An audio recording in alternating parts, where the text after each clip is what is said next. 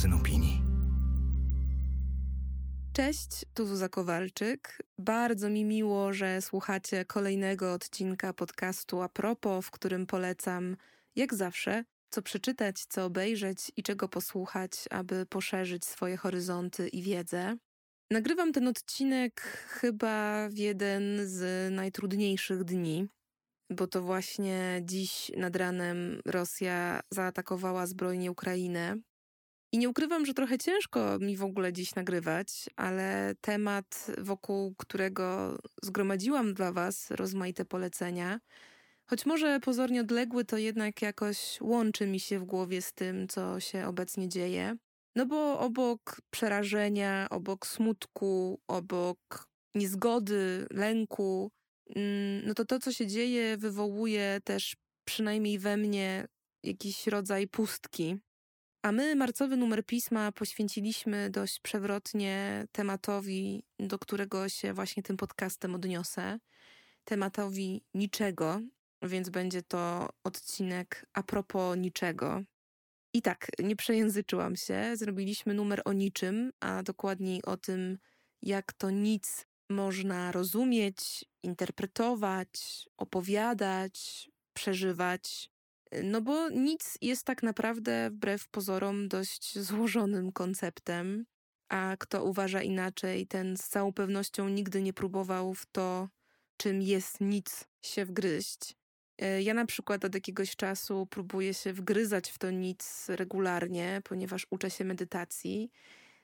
No i w gruncie rzeczy niczego innego tak naprawdę się nie uczę, jak właśnie zostawania w niczym. To znaczy odrzucania myśli, zaprzestawania walki z tymi wszystkimi trudnymi i nierzadko wypieranymi uczuciami, to znaczy też zostania w miejscu na moment z taką pełną akceptacją po prostu z tym, co jest, bez żadnej narracji w głowie.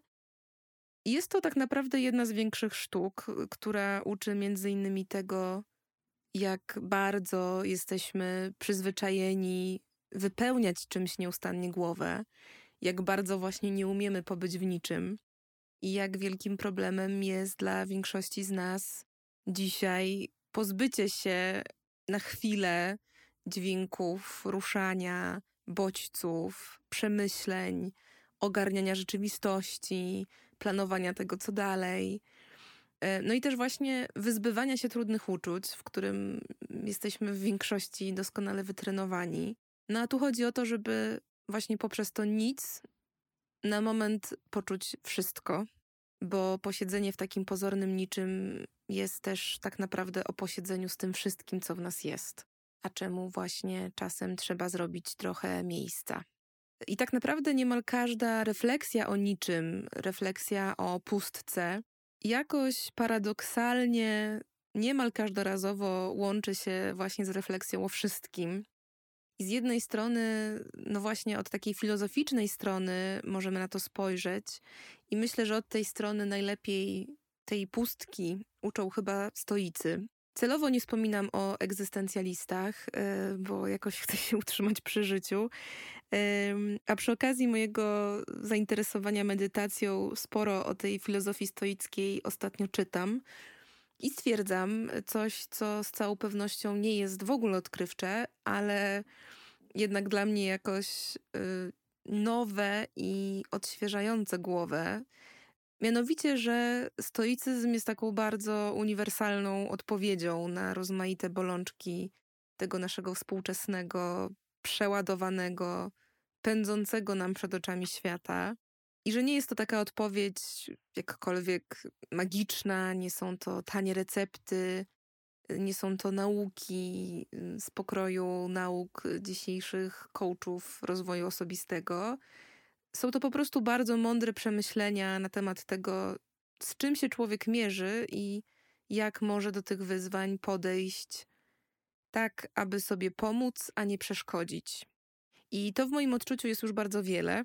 E, jeśli jednak nie czujecie się przekonani do tego, aby sięgać po oryginalne teksty, takie jak rozmyślania Marka Aureliusza, czy rozmaite pisma Epikteta, no to polecam Wam bardzo mocno książkę Piotra Stankiewicza Sztuka życia według stoików.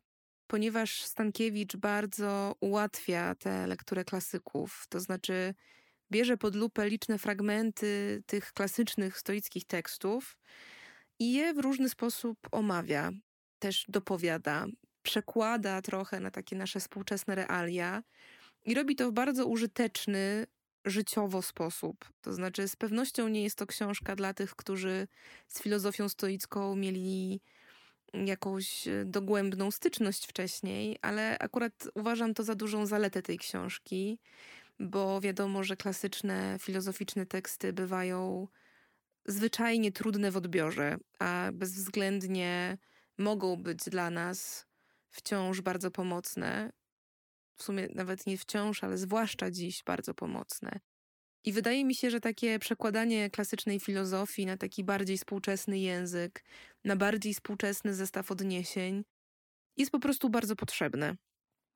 Więc jeśli szukacie wsparcia w zakresie ujarzmiania wewnętrznej pustki, bałaganu, w zakresie przeżywania niczego, a zarazem wszystkiego i też układania się z rozmaitymi trudami życia, które czasem mogą tak poskładać człowieka, że nie ma siły ani motywacji do wstania rano z łóżka, to na początek y, sztukę życia według stoików bardzo mocno Wam polecam. Od bardzo ciekawej strony ten filozoficzny aspekt niczego, w ogóle jak to mówię, to pojawia mi się w głowie nieustannie wątpliwość, czy jasnym jest, że mam na myśli nic a nie filozofa nazwiskiem Nietzsche, więc dla pewności y, tak nadal mówię o niczym, a nie o niczym.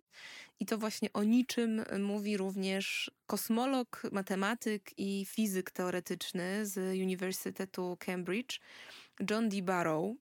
Książka y, nosi mało zagadkowy tytuł, y, nazywa się O niczym i gryzie ten temat, który zresztą Barrow cudownie nazwał nicologią.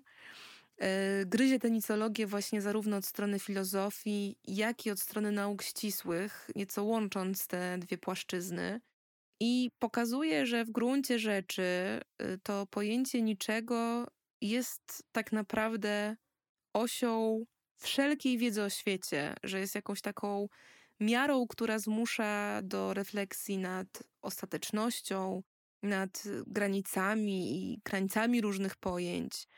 Mm, nad naturą paradoksów, ale też w ogóle nad tym, żeby zrozumieć coś, to musimy najpierw zrozumieć nic. I Barrow pokazuje, że jest tak nie tylko dlatego, że no, chociażby wszechświat według teorii Wielkiego Wybuchu powstał z niczego, e, i w ogóle kategoria próżni jest w kontekście zrozumienia budowy wszechświata czy budowy kosmosu bardzo istotna. No ale tak samo ciężko bez uświadomienia sobie chociażby czym jest zero, zrozumieć chociażby matematyki. I w analogiczny sposób ciężko w ogóle uprawiać filozofię bez postawienia sobie jakichś takich bardzo podstawowych pytań o pustkę czy brak. No i Barrow podejmuje w moim odczuciu niezwykle heroiczny wysiłek odtworzenia dziejów tego pojęcia niczego w takiej perspektywie i historii idei, i historii nauki, e, z dużym naciskiem na tą kosmologię i teorię kwantową, bo na tym Barrow zna się najlepiej.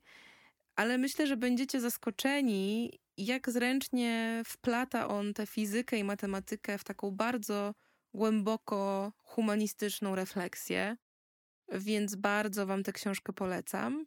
Od nieco innej strony ten temat pustki gryzie z kolei dość kontrowersyjny, ale jednak niezwykle ciekawy reżyser. Oczywiście mam na myśli Woody'ego Allena, który swoją autobiografię zatytułował właśnie tak, jak zatytułowany jest ten odcinek, czyli A propos niczego. Y, no i jak to u Alena y, jest oczywiście to opowieść o jego życiu, która jest i katastroficzna, i zabawna, i inteligentna, i lekka. I tak szukając jakichś właśnie lżejszych rekomendacji w tym temacie, jakoś ta książka a propos niczego sama aż się prosiła o uwzględnienie. E, bo w ogóle Allen jako reżyser jest bardzo ciekawy w tej warstwie opowiadania właśnie o pustce, o braku, o bezsensie życia. I to, co wydaje mi się w tym bardzo cenne, to to, że robi to bardzo często bez patosu, z taką sporą autoironią i z dużym humorem. A to duża sztuka, e, więc myśląc o tym, jak o tym temacie niczego myśleć też trochę filozoficznie, ale jednocześnie z dużym dystansem do siebie i do świata, mm, no to biografia Alena a propos niczego na pewno się kłania. Choć zdaję sobie oczywiście sprawę z tego, że są tacy, którzy woleliby, żeby Allen ze względu na różne doniesienia o jego biografii zamilkł. I dlatego też o tym milczeniu w kontekście niczego pomyślałam, że warto wspomnieć. E, no bo właśnie, e, cisza to nie tylko brak dźwięków, to również jest pewien rodzaj zabrania głosu. I właśnie od tej strony y, temat ten podejmuje profesorka w zakresie psychologii społecznej, Catherine A. Sanderson. Robi to w książce, która nosi tytuł Efekt obserwatora Psychologia odwagi i bezczynności. I jest to książka właśnie o tym, jak milczenie i przerywanie milczenia w obliczu przemocy, w obliczu niezgody na coś, e, co nas spotyka albo co spotyka kogoś, kogo my spotykamy. Jak to milczenie i jego brak widzi psychologia społeczna, to znaczy, jak to jest, że nierzadko w obliczu zła, w cudzysłowie, dobro nie zabiera głosu. Też, czy to niezabranie głosu jest właśnie formą zgody na zło. I e, co najmocniej wpływa na to, kiedy i jak ten głos zabieramy. Tym domyślnym podmiotem zbiorowym są tutaj ludzie, którzy go oczywiście traktujmy nie jako jakieś indywidualne usposobienie, e, ale jakiś e, uogólniony model społecznej średniej. I patrząc właśnie na tą społeczną średnią, Sanderson próbuje dojść źródeł tego, od czego zależy to, czy właśnie pozostajemy bezczynni i milczący, czy jednak wychodzimy z jakąś formą działania, z jakąś formą odpowiedzi. I jednym z głównych jej wniosków w tej książce jest y, myśl o tym, jakie ryzyka, ale też jakie wzmocnienia niesie za sobą grupa. To znaczy, że z jednej strony łatwiej jest sprzeciwiać się w grupie, a z drugiej też łatwiej jest schować się w grupie, gdy ta odpowiedzialność za zabranie głosu się rozmywa. I Sanderson podkreśla, że niezwykle ważne jest to, aby wychowywać ludzi do właśnie odruchu przerywania milczenia, żeby wyposażać się w takie narzędzia, które nam pozwolą nie tylko dostrzegać zło, ale też na nie w odpowiedni sposób reagować. I no myślę, że tutaj akurat tych odniesień do bieżącej sytuacji w Ukrainie nie trzeba wskazywać palcem są raczej oczywiste. E, więc bardzo Wam polecam tę lekturę, e, również do zrobienia sobie takiego osobistego, etycznego rachunku sumienia. I tak myśląc jeszcze o tym, że cisza to nie tylko brak dźwięków, że cisza ma jakiś taki semantyczny ciężar, że nierzadko bardzo wiele znaczy i wiele za sobą niesie, chciałam Wam jeszcze polecić książkę o ciszy, yy, zatytułowaną Y, no właśnie, cisza. Mm, I jest to książka głównie o tym, co cisza z nami robi, do czego jest nam cisza potrzebna, jaką pozycję zajmuje cisza w kulturze, w sztuce, na przykład w muzyce, ale też właśnie chociażby w życiu społecznym.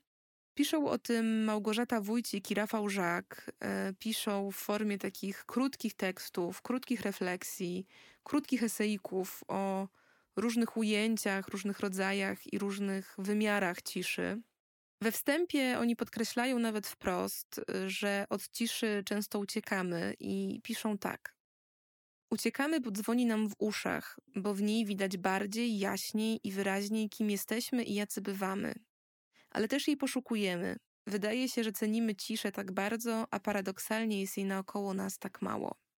No właśnie, y, więc ja tę lekturę o ciszy polecam y, nie tylko do odbycia w milczeniu i ciszy, ale też jako zachętę do oswajania ciszy, do właśnie wspomnianego już przeze mnie na wstępie tego odcinka robienia miejsca na ciszę, robienia miejsca na brak i na pobycie ze sobą, y, bo w ciszy można ze sobą pobyć w zupełnie inny sposób i w ciszy się potrafią zadziać bardzo ważne rzeczy. Więc do tej ciszy wraz z autorami tej książki Was bardzo serdecznie zapraszam i zachęcam. No i skoro cisza to nie tylko brak dźwięków, y, to i brak nie jest przecież tylko deficytem. Brak też jest czymś bardzo konkretnym.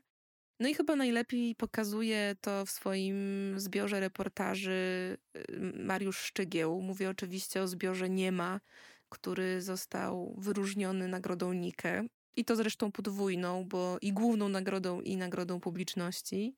I jestem absolutnie przekonana, że nikt poza Mariuszem Szczygłem nie znalazłby wspólnej ramy dla tak rozległych opowieści, jak chociażby opowieść o korekcie płci, opowieść o opiekunkach braci Kaczyńskich, które zresztą, podobnie jak bracia Kaczyńscy, też były bliźniaczkami. Ale jest tu też na przykład opowieść o willi Mullerów w Pradze, jest opowieść o sklepie z pamiątkami po zmarłych. No tych opowieści o nieobecności jest w tej książce wiele i jest to zresztą e, tej książki chyba największa siła. To znaczy właśnie jej siłą jest e, ta mozaikowość w próbie opisania tego, co to właściwie znaczy, że czegoś lub kogoś nie ma. Y, bo za każdym razem to, że kogoś lub czegoś nie ma, znaczy trochę co innego.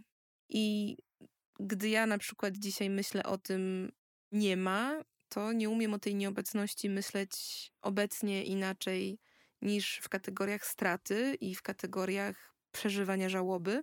I jeśli ta kategoria niczego, pustki, kategoria nieobecności też Wam kojarzy się przede wszystkim z pustką po kimś w waszym życiu, to doskonały odcinek o przeżywaniu żałoby nagrała oczywiście niezrównana i wspominana przeze mnie chyba na każdym kroku w tym podcaście Marta Niedźwiecka. Odcinek ten nosi tytuł Żałoba nieoswojona. E, podcast oczywiście nazywa się O Zmierzchu.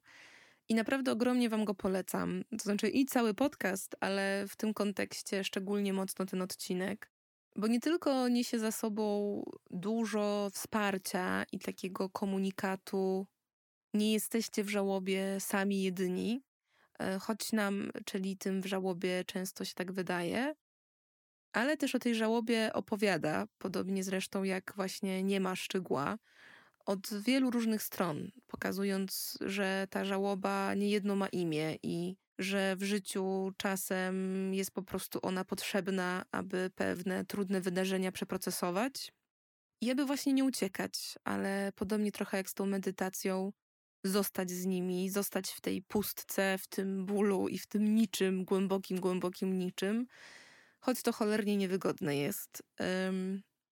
No i właśnie, jako uzupełnienie dla tych rekomendacji, polecam Wam też oczywiście reportaż Katarzyny Boni, reportaż, który nosi tytuł Ganbare, warsztaty umierania. Y, Boni zresztą jest jedną z gościń w tym wspomnianym odcinku podcastu Niedźwieckiej, więc polecam zarówno jej posłuchanie, jak i poczytanie, bo w książce Ganbare Katarzyna Boni opowiada właśnie o tym, co robi ludziom strata. I ona akurat koncentruje się na Japonii, gdzie po wielu tragicznych klęskach żywiołowych i nie tylko, po wielu tragicznych w ogóle zdarzeniach śmierć tak naprawdę wkroczyła w codzienność tej kultury i tego społeczeństwa. Zrobiła to tak silnie i tak obcesowo, że aż przestała być tabu. I jest to wbrew pozorom chyba najlepsze, co się mogło wykluć z tych ludzkich tragedii, bo Japończycy jakoś tę śmierć oswajają, jakoś się jej uczą. W przeciwieństwie do nas uczą się ją obsługiwać, więc nie starają się jej nie widzieć, ale właśnie starają się uznać jej obecność, Podobnie jak uznać obecność chociażby żałoby. Mm, no i właśnie poprzez to uznanie robić miejsce na te trudne rzeczy w takiej społecznej, kulturowej przestrzeni. Również w zakresie przygotowywania się na śmierć, y, uczenia się też od śmierci. To może jakoś tak zabrzmi bardzo patetycznie, ale jest to bardzo prawdziwe i bardzo we mnie jakoś mocno gra uczenie się życia od śmierci. No więc bardzo Wam ten reportaż polecam. I polecam go też łączyć z esejem. esejem, który nosi tytuł Wszystko dla naszych zmarłych opowieści tych, co zostają. Jest to książka Vincent Despret, belgijskiej antropolożki i filozofki, która zaprasza w tej książce przede wszystkim do refleksji nad tym, w jaki sposób istnieją dla nas, czyli dla żywych, zmarli. I też w jaki sposób ludzie w ten sposób właśnie radzą sobie ze stratą. Y, z czego mając w głowie to, o czym też między innymi wspomina w podcaście Niedźwiecka, y, tą stratą mogą być rozmaite zdarzenia, nie tylko śmierć. I że wszelkiego rodzaju strata wymaga jakiejś żałoby, i że śmierć jest tylko jedną z rodzaju strat. I że warto poprzez tę żałobę, między innymi właśnie trochę to, o czym pisze Boni, godzić się z jakąś taką kruchością tego, co najcenniejsze. I Despret jakoś tę myśl ujmuje od innej strony, to znaczy ona głównie koncentruje się na tym, że po naszych szeroko rozumianych zmarłych zostają nam przede wszystkim wspomnienia i opowieści. I te opowieści sprawiają, że w zasadzie, nawet jeśli kogoś lub czegoś już w naszym życiu nie ma, to jednak właśnie dzięki opowieści i wspomnieniom w jakimś sensie i w jakiś sposób jest. I że gdy ktoś jest lub był dla nas bardzo cenny, to on zawsze w nas jakoś jest. I że właśnie ta moc uobecniania tego, czego lub kogo już nie ma, też jest bardzo silnie powiązana z takim często unieważnianym, a jednak silnie obecnym w życiu wymiarem duchowym. No i bardzo mnie to jakoś wzrusza i cieszy, że Despret też ten wymiar duchowy tu uwzględnia. To znaczy to, jak ci zmarli, ci, których straciliśmy, pokazują nam się w snach, w jaki sposób są z nami w taki właśnie niematerialny sposób i stara się to ona ugryźć od takiej strony antropologicznej, społecznej, filozoficznej. No bardzo wam tę książkę polecam. Mam nadzieję, że jednak po nią sięgniecie. Choć w zasadzie, jeśli miałabym powiedzieć o książce, która mówi o tym, czego nie ma, a co jednak jakoś dzięki opowieści jest, no to nie sposób nie wspomnieć o chyba najbardziej znanej y, lekcji z odchodzenia, jaka pojawiła się w polskim reportażu. Y, czyli mówię oczywiście o Miedziance Filipa Springera, w dużym skrócie jest to książka o tym, jak to się stało, że na Dolnym Śląsku zniknęło niewielkie miasteczko. Miasteczko z długą historią, które było takim naprawdę pokaźnym ośrodkiem górnictwa, ród miedzi, srebra, cynku i uranu. No i właśnie, było miasteczko, były historie, byli ludzie, było życie i nagle zniknęło i y, nie będę tutaj zdradzać szczegółowo, jak to się stało, że zniknęło, bo obok zupełnie fascynującej historii tego miejsca, y, jest to też przede wszystkim bardzo piękna opowieść o tym, jak krucha jest nasza rzeczywistość, jak to nic potrafi się w tę naszą rzeczywistość niekiedy wkraść. Y, I też właśnie jak można to nic przezwyciężać opowieścią, bo ta miedzianka, której nie ma, pewnym sensie właśnie dzięki opowieści Springera jest. Dziś nawet dużo bardziej namacalnie, bo powstał w Miedziance dzięki książce Springera festiwal literacki.